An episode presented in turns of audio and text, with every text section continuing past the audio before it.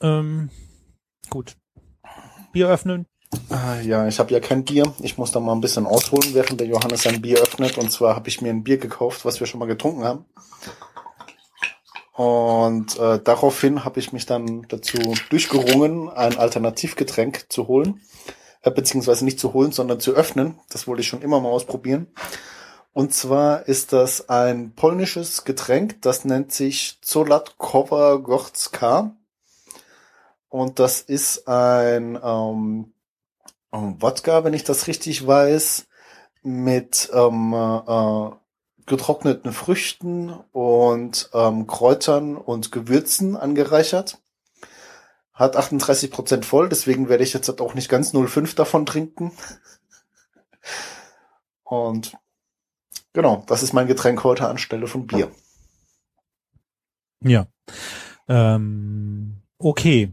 Äh, ich habe ein Pale Ale, ein Ratsherrn Pale Ale, das hatte ich mit dem John schon mal. Äh, aber naja, man kann ja Pale Ale öfter trinken. Genau.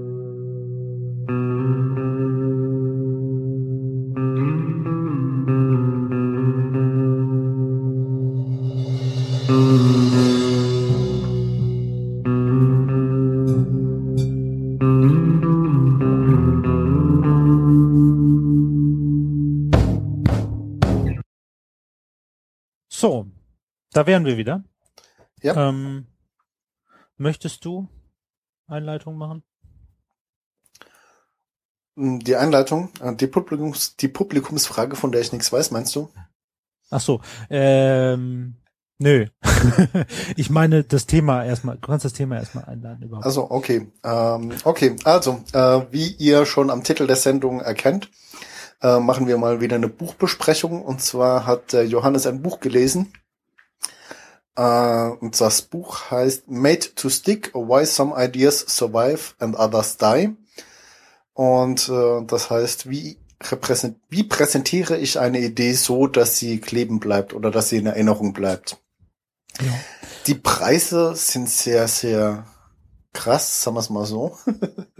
naja, also die, die, die englische Version, die englische Kindle-Version kostet 6, 6,27, äh, 9,10 Euro fürs Taschenbuch mhm. und 21 Euro fürs Hörbuch. Und der krasse Preis ist der deutsche. Ja, 289,90 Euro, Mann. Ja. Also das sind, das kriegt man auch nicht mehr bei Amazon, das sind wahrscheinlich Restbestände. Ähm, ja, ich glaube, das kauft keiner. Privatverkauf. Ich hatte ja erst gedacht, wie ich das gelesen habe, nein, da hat der Johannes einfach das Komma falsch gesetzt, weil 28,99 Euro hätte ich mir noch vorstellen können, ja. Die deutschen Bücher sind ja immer ein bisschen teurer. Aber. Ja. Äh, der Titel heißt auch, was bleibt, was überhaupt nicht äh, zu dem Sticky, also was auf diese Sticky Ideas nicht richtig passt. Mhm. Ich, wir, ich habe das jetzt äh, Ideen eindrucksvoll präsentieren genannt. Das hat sich, äh, das habe ich mir da ausgedacht. Wobei mhm. dieses Kleben bleiben, glaube ich, schon schon relativ wichtig ist. Also made to stick, äh, das halt das etwas ähm, kleben bleibt, ist halt so ein zentrales Punkt dieses Buch, der zentraler Punkt des Buches. Mhm. Ja. Und äh, wie immer hat's der Johannes gelesen und ich nicht. Ja, beziehungsweise gehört. Ich habe das als Hörbuch gehört. Ich habe ja ein ja. Audible-Abo. Ähm, so, Publikumsfrage. Was ich damit meinte ist, also ich werde, wir werden jetzt mal was ganz Neues äh, versuchen.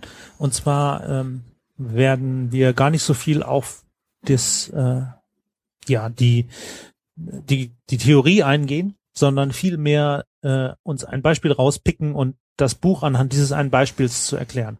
Das haben wir letztes Mal auch schon versucht. Dieses Mal werden wir es noch ein bisschen krasser machen, weil wir, weil der Weini wird mir ein Problem präsentieren, eine Idee, die er gerne verkaufen möchte. Ähm, mhm. Und ich werde die Idee dann ihm helfen, diese Idee verkaufbarer zu machen. Und da wäre wär uns beiden daran gelegen, ähm, dass wir wissen, ob euch das hilft oder ob das total schwierig ist oder so.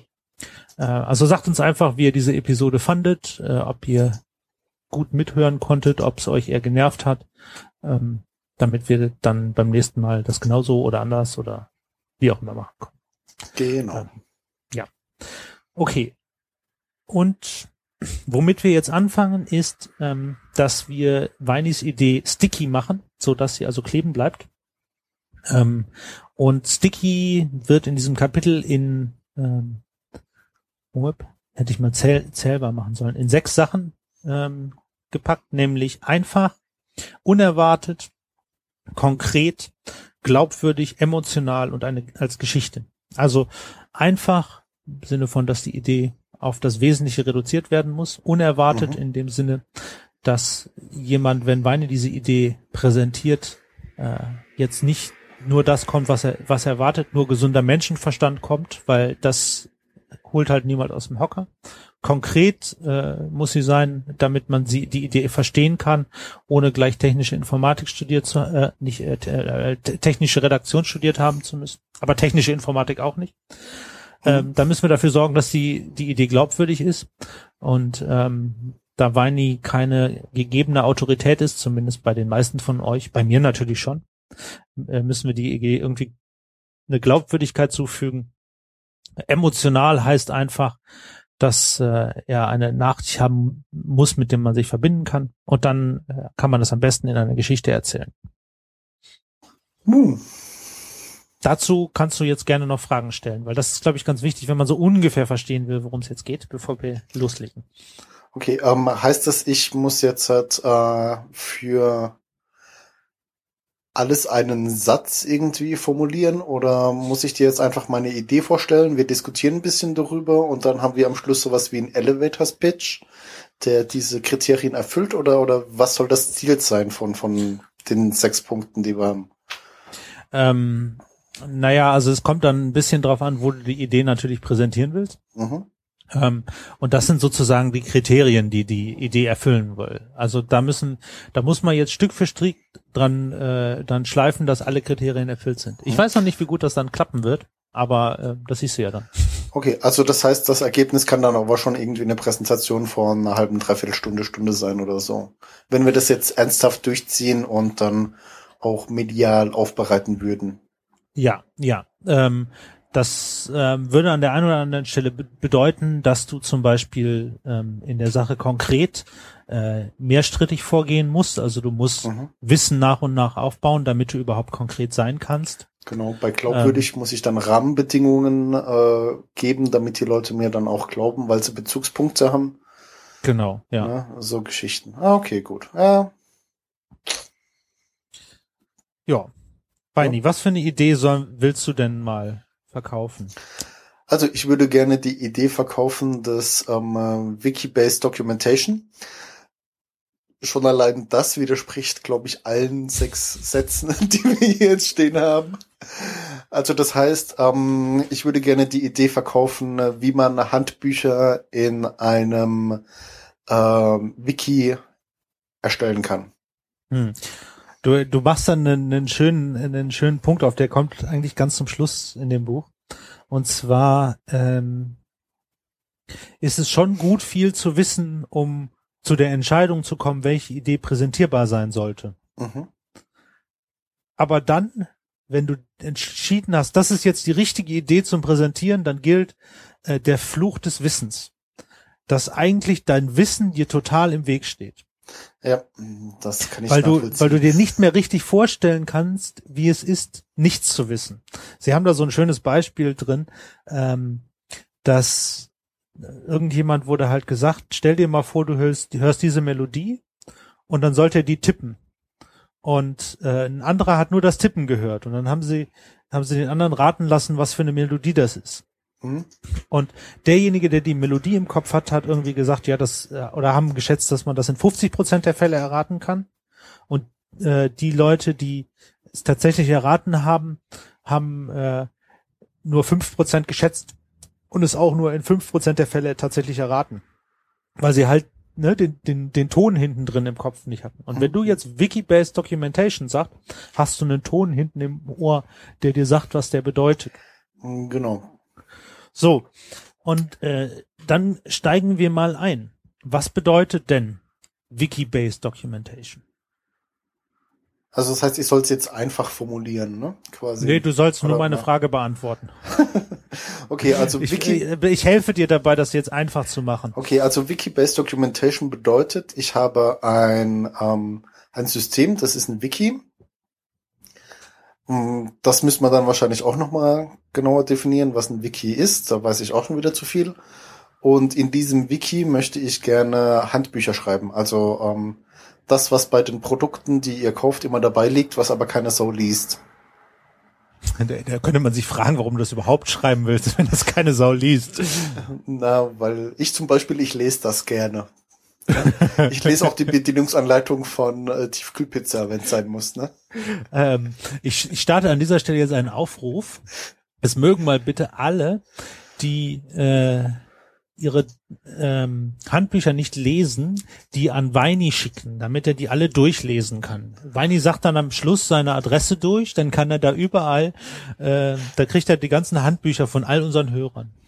Genau. Und die besonders lustigen, die halt, die hebe ich dann auf. Also ich hatte wirklich mal, nein, das würde jetzt zu weit gehen. ja, es ist äh, ja, Cut hier. Okay. Ähm, das ist eine, das ist eine ganze, also äh, Nummer eins, mhm. Wiki-basierte Dokumentation, um Handbücher zu schreiben, das ist ja schon eine ganze Menge. Mhm. Also welcher Teil von dieser Idee, also ist dir das Wiki das Wichtigste? Ist das Handbücherschreiben das Wichtigste? Worum geht's eigentlich? Warum willst du das? Also eigentlich geht's um das Handbuchschreiben. Okay, das heißt, das Wiki können wir weglassen. Ähm, Nein, das können wir nicht, weil äh, daraus ergeben sich äh, Dinge, wie du das Handbuch schreibst und zum Beispiel, was sich das Ganze kostet. Okay. Ja. Ähm, lass uns mal nicht annehmen, dass du das in einem halbstündigen Vortrag machst, weil dann müssten wir das für jeden Schritt machen, was wir hier tun. Ja, okay, lass gut. uns mal lieber einen Elevators Pitch annehmen. Mhm, okay. äh, dann wären wir heute fertig. ähm, Was würdest du in den ersten 30 äh, Sekunden sagen? Also, ich meine, du musst halt irgendwo anfangen. Was ist der kleine Schritt? Ja. Na, was ist der kleinste Schritt? Äh, okay, ich, ich, äh, ich bin einfach mal so frech und schlimm mich dumm. Hm, kann ich davon ausgehen, dass die Leute wissen, was äh, ein Wiki und was ein Handbuch ist? Ähm, das können wir jetzt hier definieren. Ähm, wir können ja mal sagen, du kannst davon ausgehen, dass das, äh, dass das Kollektiv so ungefähr mein Bildungslevel ist. Also ich weiß, was ein Wiki ist, weil ich mhm. habe schon mal mit der Wikipedia gearbeitet. Zum ähm, Beispiel. Ist natürlich fallstrickenmäßig gefährlich, weil ich mit hoher Wahrscheinlichkeit was anderes unter einem Wiki verstehe als du. Aber ähm, sei es ja. sei mal drum. Sei drum Und genau. ich weiß, was ein Handbuch ist. Ich habe noch aber noch nie eins geschrieben. Okay.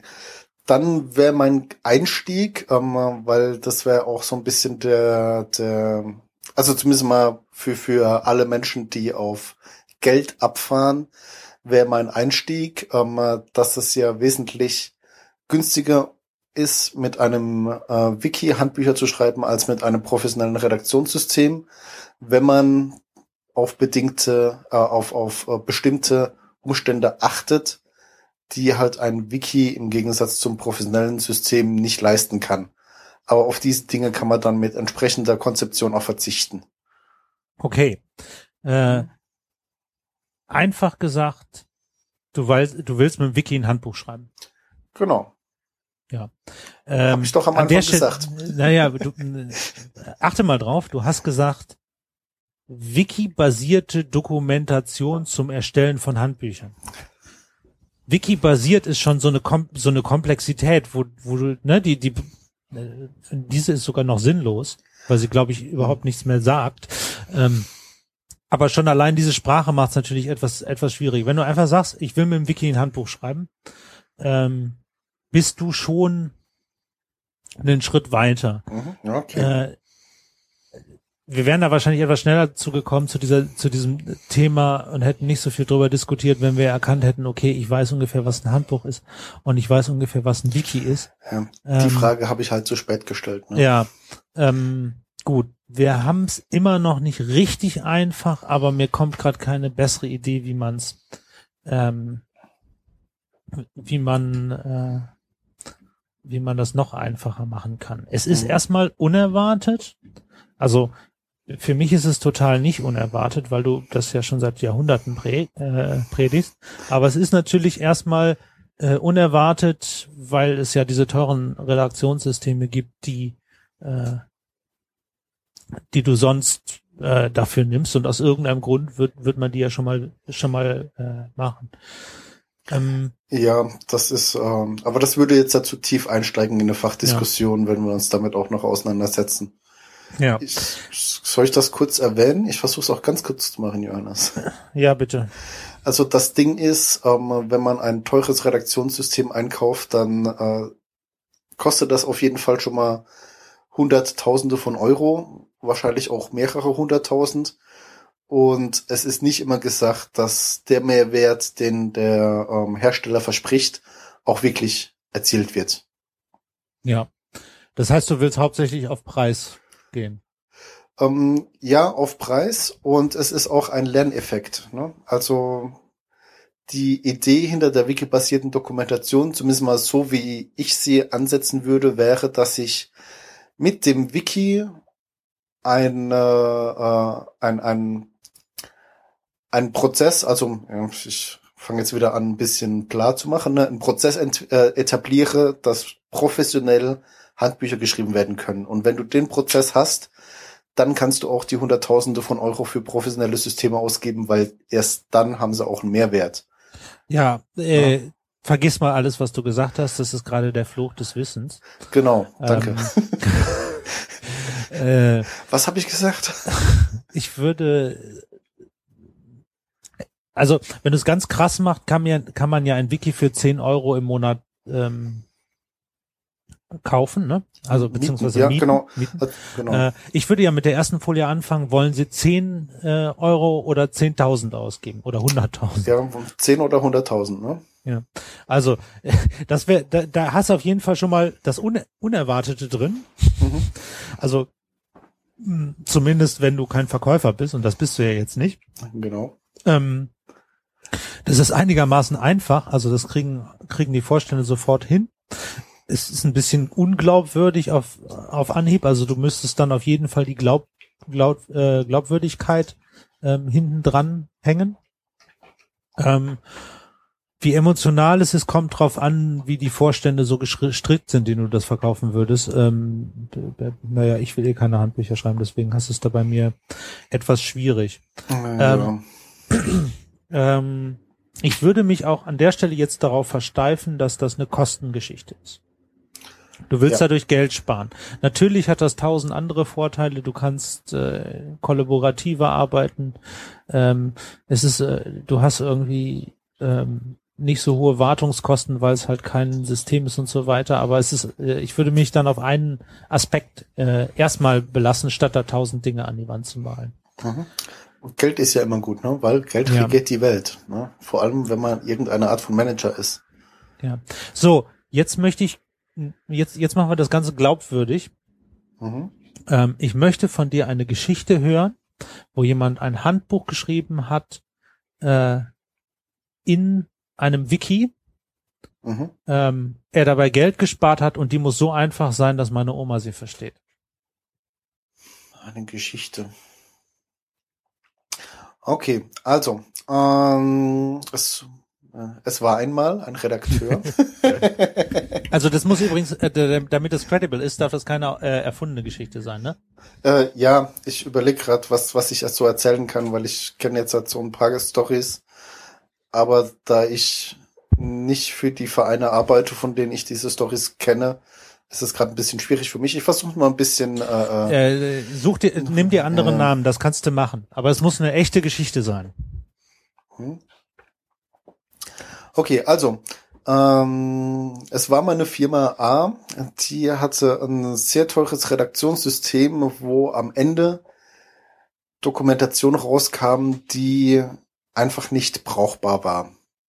Nicht brauchbar konkretisieren. Äh, sie war nicht brauchbar, weil sie war nicht verständlich für den Nutzer. Sie war nicht richtig. Mach das in einem Beispiel. Also mach ein okay, Beispiel, also, was die Benutzer nicht verstanden ähm, haben. Äh, zum Beispiel äh, gab es da drin äh, Handlungshinweise, äh, wie du äh, das Gerät einschaltest, die so kompliziert geschrieben waren, dass nur ein Bruchteil der Nutzer wirklich das Gerät auch einschalten konnte. Ähm, das mit dem Bruchteil musst du rauslassen. Du musst und am besten erzählst du eine konkrete Story, mhm. was passiert ist, als einer das falsch erzählt hat, äh, verstanden hat.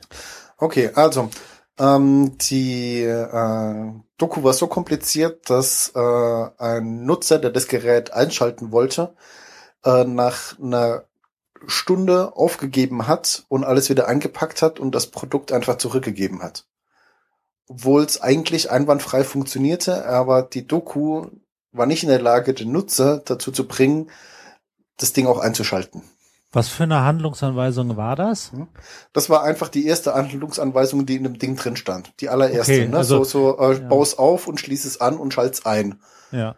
Es wäre an dieser Stelle besser, kannst du jetzt vielleicht nicht sagen, weil, weil äh, NDA und so, mhm. zu sagen, er, es war diese Maschine, damit wollte, also äh, es war ein Auto und er, hat, äh, er hätte den Schlüssel aufklappen müssen, aber und da hätte er nur einen Knopf für drücken müssen, aber das war so kompliziert in der Anleitung, dass er die ganze Zeit nach dem Knopf gedrückt hat, weil aber dabei war der Knopf riesengroß auf dem Schlüssel und er hat es nicht geschafft, da drauf zu drücken und dann hat er das Auto zurückgegeben. Mhm.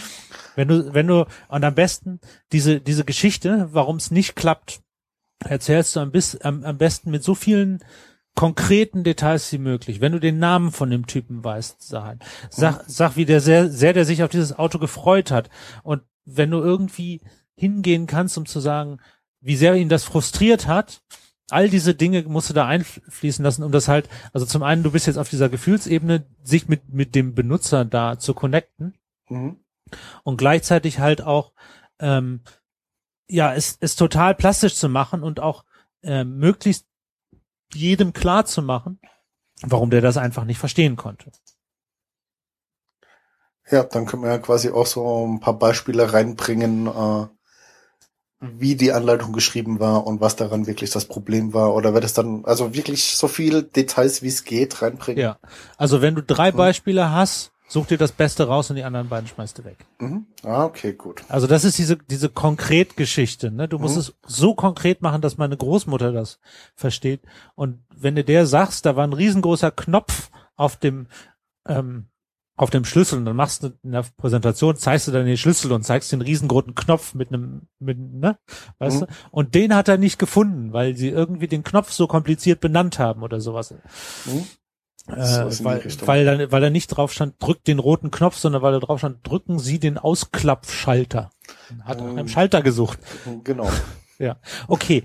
Wir haben verstanden, es ist schlechte Dokumentation mhm. rausgekommen bei einem äh, Dokument. Bei einem, beim, Tor, äh, beim, beim Tor. Das genau. Problem, genau. so. das Problem, was du natürlich ein bisschen hast, ist, dein Beispiel ähm, unterstützt nicht die These, es ist teurer. Ja? Äh, das unterstützt ja. die These, es kommt schlecht, schlechte Dokumentation warum, aber lass uns trotzdem weitermachen. Ja, also wie gesagt, ich habe ja gesagt, bei einem professionellen, teuren System kam eben diese Doku raus. Hm? So, ähm, was dann passiert ist, dass ähm, mein Kollege, der nennen wir ihn Peter. Wer ist Peter? ja. dass mein Kollege Peter hingegangen ist und gesagt hat, ähm, liebe Leute, ich brauche euer teures System nicht, ich schreibe euch äh, eine gute Dokumentation in einem Wiki.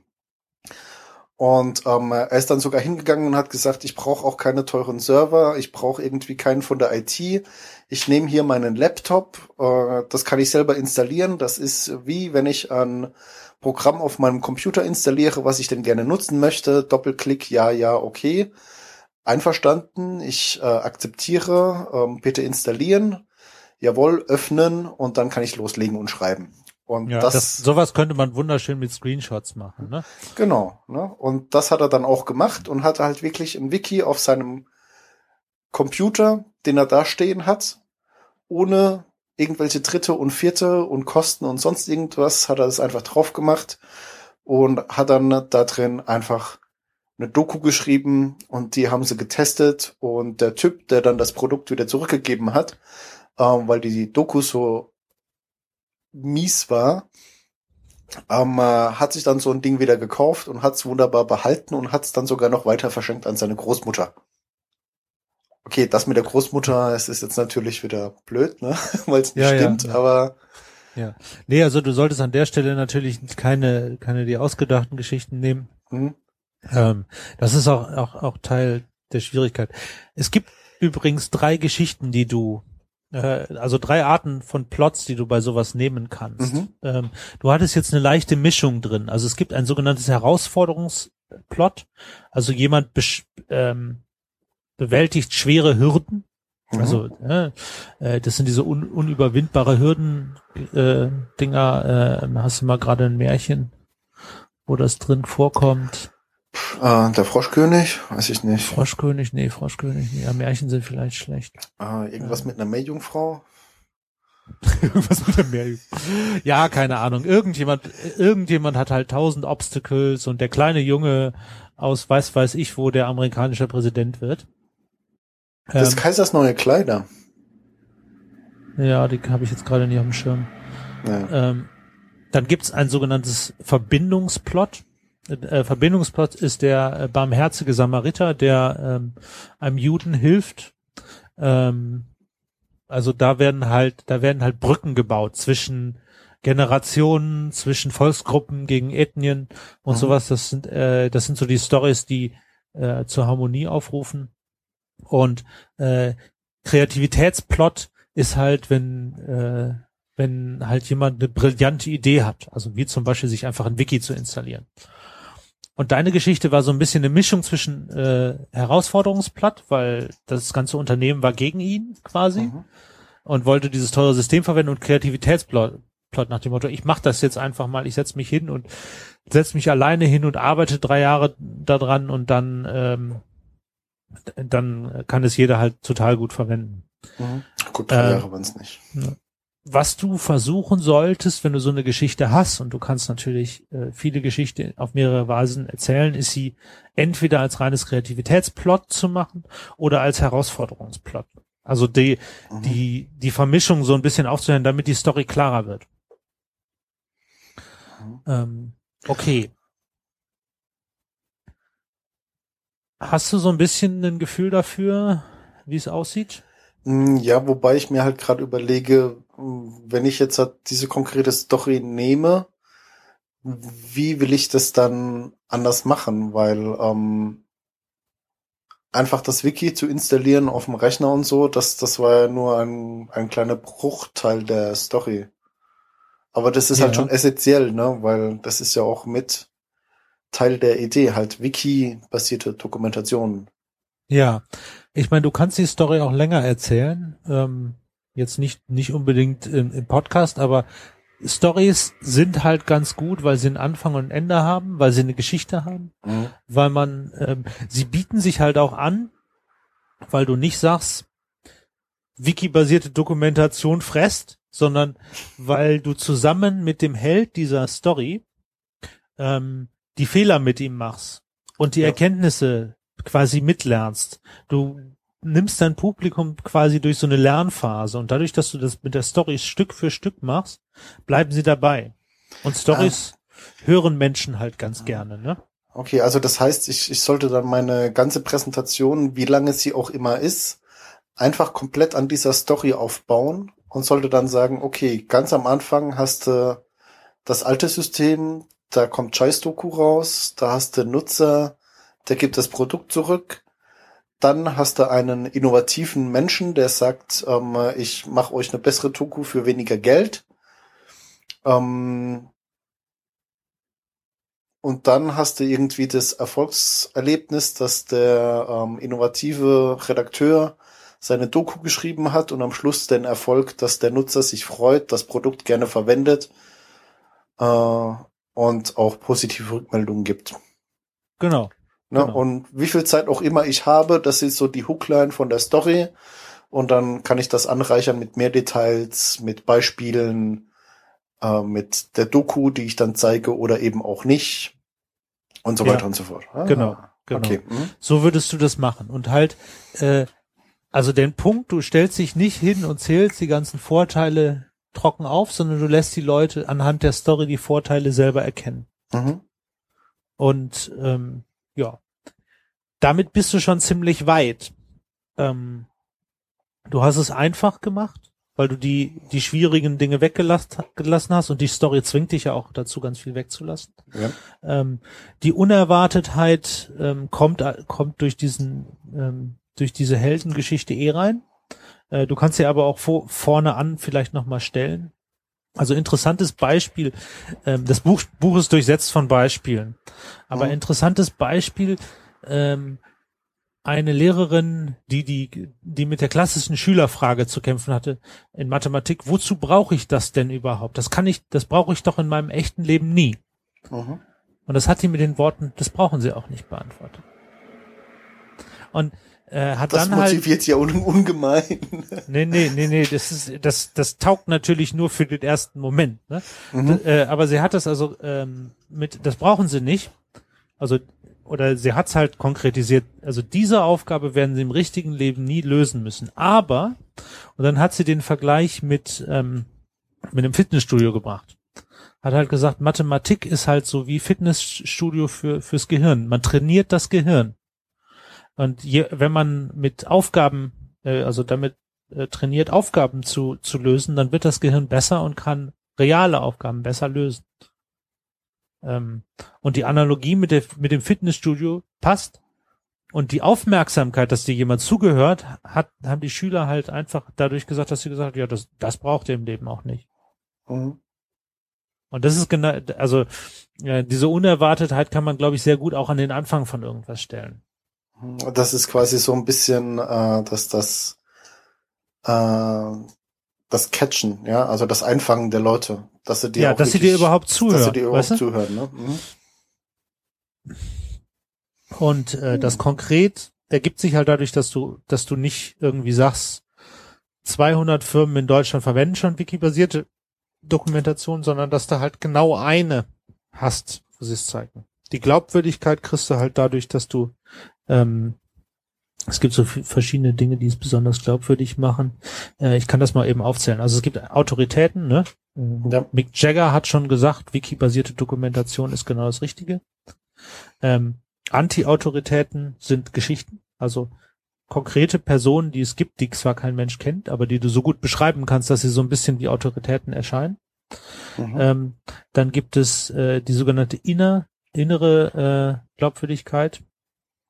Also ähm, man kann bestimmte Dinge an der Idee, jetzt nicht an der Geschichte genau beschreiben. Das ist, wäre halt äh, genaue Details. Äh, man kann das mit Statistik machen, wobei Statistik halt das Problem hat, dass sie oft nicht so einfach äh, erkannt wird. Also Statistischen sind, Statistiken sind sehr schwierig. Ähm, haben sie, haben sie Tests mitgemacht. Wenn man Leute dazu bringen will, ähm, für, für Entwicklungsländer zu spenden, dann ist es viel effizienter, ein Kind in den Vordergrund zu stellen, als Statistiken zu zeigen. ja, ähm, Statistiken versteht eh keiner. Ja, gibt, gibt sogar, ähm, gibt sogar einen schönen Satz von Mutter Teresa, äh, äh, ich, ähm, also äh, die Masse kümmert nicht, mich nicht, mich kümmert nur eine Person oder so ähnlich war der. Mhm. Äh, gibt natürlich auch den Satz von Stalin dazu. Ja, wir wollen jetzt keine Geschichte wälzen hier. Ja, sag ja. noch. äh, wenn, wenn du einen umbringst, ist es eine Tragödie. Wenn du zehn Millionen umbringst, ist es eine Statistik. Ja. äh, okay. Ja. Und, äh, und dann gibt es noch, gibt es aus, aus der, aus dem Sinne der internen Glaubwürdigkeit gibt es, ähm, den sogenannten Sinatra-Test. Ähm, wenn ich es hier schaffe, schaffe ich es überall. Äh, das ist halt, also wenn du eine besonders schwierige Sache schaffst, ähm, dann glaubt dir halt jemand, dass du es auch überall schaffst. Weißt du, wenn du, keine Ahnung, äh, wenn du den, wenn, wenn du den Mount Everest besteigen kannst, kannst du die Alpen locker besteigen. Sowas ist das, ne? Ähm, hat das mit Frank Sinatra zu tun, oder? Ja, ja, das ist ein Lied von ihm. Okay. Wenn ich es hier schaffe, schaffe ich überall. Ich weiß auch nicht, wie das der englische Titel heißt. Ähm, und also der, der Sinatra hat den Test nicht erfunden, der hat halt dieses Lied gesungen, was halt mhm. dann irgendwie den Test nahm. Und ähm, testbare Glaubwürdigkeit ist so eine so eine Geschichte, die man den Leuten sagt, die sie selber testen können. Ähm, das ist bei, bei psychologischen Sachen immer ganz nett, ne? Also, weil du den Leuten sagen kannst, überleg mal, wie oft du in der letzten Zeit äh, dein äh, es nicht geschafft hast, aufzustehen, ohne Snooze zu drücken. Ja. Ne? Also mit sowas kann man halt dann auch Glaubwürdigkeit herstellen. Genau. Oder ähm, äh, auch diese lustigen äh, äh, Verwirrungstests, die immer funktionieren, selbst wenn man weiß, wie sie funktionieren, ne? Hm. Kennst du das, wenn sich ja. dann die Bilder verschieben und so weiter? Ja, ja. Being wrong. Ja, genau, die Geschichten. Ah, sehr cool. Okay, gibt es noch Dinge, die du fragen würdest? Ähm, also, ähm, war mal, was hatten wir? Also, wir haben es einfach gemacht. Wir hatten das Unerwartete drin. Äh, an der Konkretität müsste ich dann eben noch arbeiten. Das müsste ich dann wirklich alles nochmal ausformulieren. Ja. Äh, die Glaubwürdigkeit. Ähm, wie ist das? Kann ich äh, eigentlich auch irgendwie immer so einen Mix anbieten? Weil ja, ähm, klar. eine ja, Statistik äh, ist halt für einen Vergleich immer ganz nett und ich, ich würde dann, äh, weil wir ja einfach aufs Geld abzielen, muss ich ja auch sagen, okay, momentan gibt ihr aus pro Jahr ähm, 500.000 äh, plus Hardware und äh, äh, also plus Hardwarekosten und so weiter. Also in deinem Fall würde ich das so machen. Ich würde halt zeigen, wie viel hat die Dokumentation ähm, gekostet, die halt nicht geklappt hat in deiner mhm. Geschichte und dann zeig, zeigst du die, wie viel die gekostet hat, die halt geklappt hat. Mhm. Ähm, und dann kannst du halt großzügig darauf hinweisen, dass da ja noch gar nicht einberechnet wurde, dass das eine Mal das Produkt sich jetzt besser verkauft und so. Und mhm. dann kannst du das mal auf das eigene Unternehmen skalieren. Und dann hast du zwei Vergleiche gezeigt, damit bist du eigentlich schon, mhm. schon durch. Und das ist auch eine Art von Statistik, die man verstehen kann. Ja. Ähm, die sogar das Management versteht. Ja. Das ähm, mhm. ist auch drin in dem, in dem, äh, in dem Buch so ein Beispiel, äh, irgend so eine, so eine Firma, ich weiß gar nicht, was die hergestellt haben, aber die haben jedenfalls tausende Firmen in den USA, äh, tausende Fabriken in den USA ge gehabt, wo unter anderem äh, und äh, die Ausrüstung wurde bei jeder einzeln gekauft und er war der Meinung, wir brauchen einen zentralen, einen zentralen Einkauf. Mhm. Und was er gemacht hat, ist aus jeder Fabrik die Handschuhe geholt, die die Arbeiter da anhatten und einen Price Tag draufgeklebt, wie viel das da kostet und das einfach auf den Tisch gehauen. Mhm. Und da konntest du halt sehen, dass die, dass die äh, Handschuhe zum Teil äh, das Zehnfache kosteten, die dieselben Handschuhe in unterschiedlichen Werken. Und das hat's halt unheimlich schön transparent gemacht. Hm. Ah, auch nicht schlecht. Okay, ähm, wo waren wir denn gerade? Wir waren jetzt gerade bei der Glaubwürdigkeit. Äh, Glaubwürdigkeit. Ähm, die Emotionen habe ich drin. Ist es eigentlich okay, wenn ich dann wirklich die Emotion, die Emotionen von meinem von meiner Anti-Autorität oder von meiner, ja, ist es eine Anti-Autorität, weil die, den kennt niemand, den Peter, den kennt keiner so. Ähm, ist das okay, wenn ich deren Emotion nehme oder die Emotion von noch einem anderen Beteiligten oder muss ich immer die Emotion meiner Zuhörer ansprechen? Naja, es ist natürlich besser, wenn du die Emotion deiner Zuhörer ansprichst, ne? Und Emotionen deiner, ja, deine, die Emotionen deiner Zuhörer kannst du natürlich nur ansprechen, wenn du Emotionen hast, die sie schon haben, auf denen du dann aufbauen kannst. Also das heißt dann so der, der Hass des Managements auf die unfähigen Mitarbeiter. ja, ich weiß nicht, ob du den sauber kanalisiert kriegst, aber so, das, das wäre die richtige, der richtige Gedanke. Äh, ja, ich, man muss ja nicht unbedingt Hass sein, aber es muss halt irgendwie so äh, die Frustration sein oder oder ich weiß es nicht. Also ich meine, ne. ja, was kommt dann auch auf die Story drauf an, ne? Ja. Aber also die Emotion ist halt der der Punkt, der die Leute dazu bewegt, dann auch irgendwas zu machen, ne? Mhm. Und das macht ja auch so ein bisschen äh, ähm, nachvollziehbarer, weil der Mensch neigt ja dazu, mit seinen Spiegelneuronen äh, mit dem anderen gegenüber mitzufühlen, von dem er gerade etwas hört oder sieht oder so, ne? Ja. Ja, anderes Thema. Okay, also das heißt, Emotionen kann ich mir einfach dann jemanden raussuchen, der entsprechend starke Emotionen dafür oder dagegen hat. Ähm,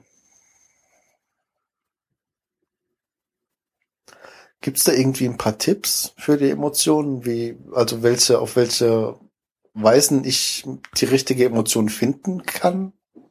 Ähm, naja, es gibt, also es gibt verschiedene Dinge. Also sie haben zum Beispiel in einem Krankenhaus ähm, gemerkt, dass äh, Patienten sich nicht wohlgefühlt haben im Krankenhaus.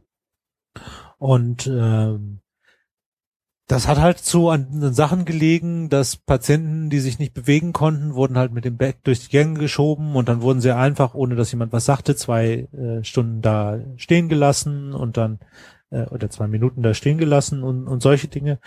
Ähm, mhm. Und ja, hm, das ist, wenn du das den, das den Leuten erzählst, dann ist es halt total schwierig, das transparent zu machen. Was sie dann in der Stelle gemacht haben, ist einfach ähm, mal eine Kamera an einem Patienten festgemacht und das halt mitgefilmt haben. Und dann haben die Leute halt wirklich aus der Sicht des Patienten gesehen, wie scheiße das ist, da zwei Minuten zu sitzen. Du bist krank und du weißt nicht, was mit dir passiert und niemand sagt dir was, niemand redet mit dir. Die mhm. machen einfach da ihr Ding. Ähm, ja, und du stehst da rum und du kannst nichts dran ändern, ne? Ja. Und das, haben, das hat dann halt dazu geführt, dass dann Umdenken eingesetzt hat. Ähm, es gibt noch einen anderen Effekt, das ist ganz witzig. Also, wenn du untersuchst, wie Leute wählen, weil es wird ja immer unterstellt, die Leute wählen aus Eigenantrieb. Also, weil du ein Arbeiter bist, wählst du die Arbeiterpartei. Mhm. Ähm, weil du ein Akademiker bist, wählst du die Akademikerpartei. Äh, das ist so wie ich sage, richtig. Oh Gott, was will ich dann? Ich bin Sohn eines Bauers und habe studiert. Ja, ja. Ähm, aber dieses Sohn eines Bauers, äh, da erinnere ich mich dran, wollte ich dir auch sagen. Du bist bei der Raiffeisenbank. Und als ich dich gefragt habe, warum hast du mir eine sehr ähnliche Begründung damals gegeben? Weil, ja, weil mein Vater ist Bauer und als Bauer geht man zur Raiffeisenbank. Ja, du ja, bist aber gar kein Bauer richtig, mehr. Richtig, du bist aber gar kein Bauer mehr. Und du hast die Bank trotzdem nicht gewechselt.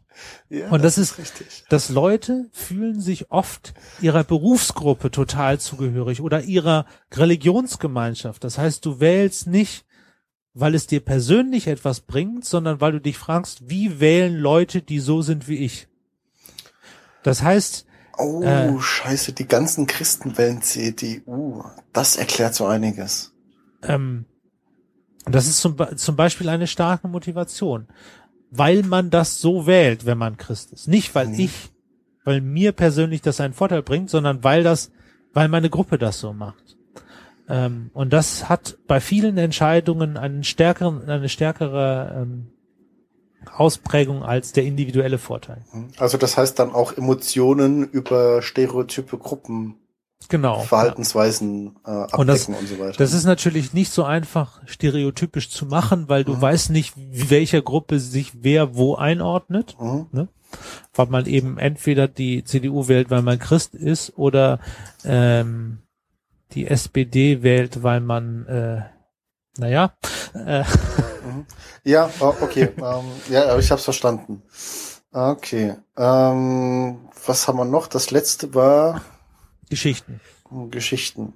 Ja gut, ich meine, wir haben ja gesagt, äh, dass alles sollte an einer Geschichte entlang laufen. Genau, ja. Ja, gut damit kommen wir zum Ende, würde ich fast sagen, oder? Äh, also wenn du nichts mehr zu sagen hast, ja. das, das hat für mich irgendwie alles Sinn gemacht. Ne? Okay. Ich bin gespannt, ob das für euch auch Sinn gemacht hat. Ähm, wer von euch aufgepasst hat, hat vielleicht erkannt, dass das Lesen oder beziehungsweise Hören dieses Buches gleichzeitig mit dem Versuch, das Ganze an einem konkreten Beispiel abzuarbeiten, ein bisschen zusammenhängt. Mhm. Ähm, insofern wie schon am Anfang gesagt, wir sind total daran interessiert, wie ihr das fandet. Hat euch das jetzt überhaupt nichts gebracht, weil ihr mit technischer Dokumentation nichts zu tun habt oder fandet ihr es viel spannender als sonst? Äh, sagt uns einfach, wie es, äh, wie es fandet. Und, genau. Äh, ich, ich würde vielleicht ähm, als, als Vorschlag, wenn wir jetzt eh gerade so drin sind, nochmal kurz zusammenfassen, was wir jetzt eigentlich gemacht haben. Ja. Äh, also das heißt, wir haben jetzt, äh, du darfst mich dann gerne unterbrechen oder korrigieren. Das heißt, wir haben jetzt ähm, äh, meine anfängliche Idee von ähm, äh, ich will Wiki-based Documentation verkaufen äh, so aufbereitet, dass ich, wenn ich jetzt halt mir noch mal zwei Stunden, drei Stunden Zeit nehme, meine Geschichte mit den entsprechenden Parametern so aufbauen kann, dass ich in einer gegebenen Zeit, ob es jetzt eine Viertelstunde oder eine ganze Stunde ist, ist egal, ähm, Leuten meine Idee verkaufen kann, weil ich eben eine Geschichte erzähle, die einfach zu verstehen ist, die unerwartet ist, so dass ich die Aufmerksamkeit von den Leuten kriege, weil sie sagen, oh, das überrascht mich jetzt aber, das interessiert mich. Sie ist konkret, so dass es einfach greifbar ist. Ähm, sie ist äh, glaubwürdig, weil es auch nachvollziehbar ist und ich habe die Emotionen drin, äh, um dann eben auch so ein bisschen das Gefühl mit reinzubringen äh, und dann mehr Verständnis und Empathie zu kriegen und das führt dann dazu, dass meine Idee bei den Leuten, denen ich es verkaufen will, einfach hängen bleibt und dass sie dann nicht aus der Tür rausgehen, alles wieder vergessen haben, beim Mittagessen über einen Fußballverein diskutieren, sondern dass sie einfach am nächsten Tag auch noch sich dran erinnern und sagen, hey, da war doch der, der hat doch diese geile Story erzählt. Ist das nicht vielleicht eine Idee, die wir supporten sollten oder wie auch immer? Ja, genau. Hm. Geschichten helfen, ist dir auch total dich dran zu erinnern. Hm. Ja, In diesem Sinne, äh, würde ich sagen. Genau. Wir haben immer noch keine Ahnung. Ja, aber immer noch eine Meinung. Ja. Bis dann. Tschüss. Tschüss.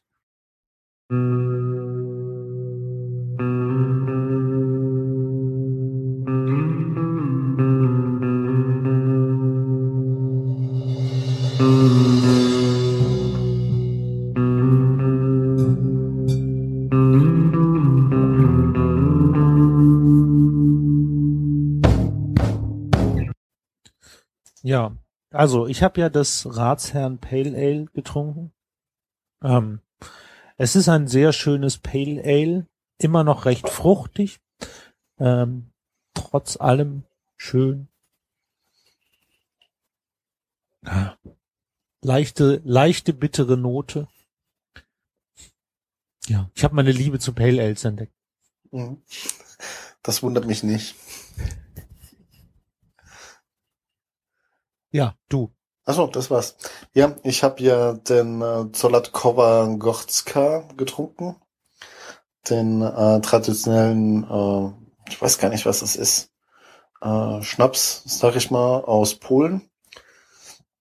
Ähm, das, das Schöne an der Sache ist, also äh, er hat ordentlich Prozente. Ich merke das auch so langsam, weil ich mir doch einen Schluck zu viel eingegossen habe. Es war fast ein Dreifacher, würde ich jetzt mal sagen. Ich hätte vielleicht mal vorher auf die Prozente gucken sollen. Ähm, das Schöne an der Sache ist, äh, wenn man den richtig kalt trinkt, so wie ich das tue, dann hat's wirklich so diesen Wodka-Effekt. Ähm, wobei ich wirklich sagen muss, dass ähm, äh, wenn man den nicht aus dem Eisfach trinkt, sondern aus dem Kühlschrank, das Aroma wahrscheinlich noch viel besser durchkommt, weil er hat echt ein, ein sehr schönes, äh, fruchtig herbes Aroma. Ähm, und dann halt im Nachgang so diesen alkoholbrennenden Abgang, sag ich mal. Äh, für alle, die gerne irgendwie ein, mal einen Wodka oder einen Whisky trinken, könnte es echt eine sehr schöne Alternative sein, wenn sie mal jetzt nicht gerade ihren, ihren, äh, ihren teuren Whisky ausprobieren möchten oder ihren teuren Wodka, sondern einfach was schmecken möchten. Ich trinke nochmal einen Schluck. Ja, ja, ja, also das, das, ähm, wenn man eine Vorstellung davon haben möchte, es geht in Richtung ein äh, leichter Obstbrand.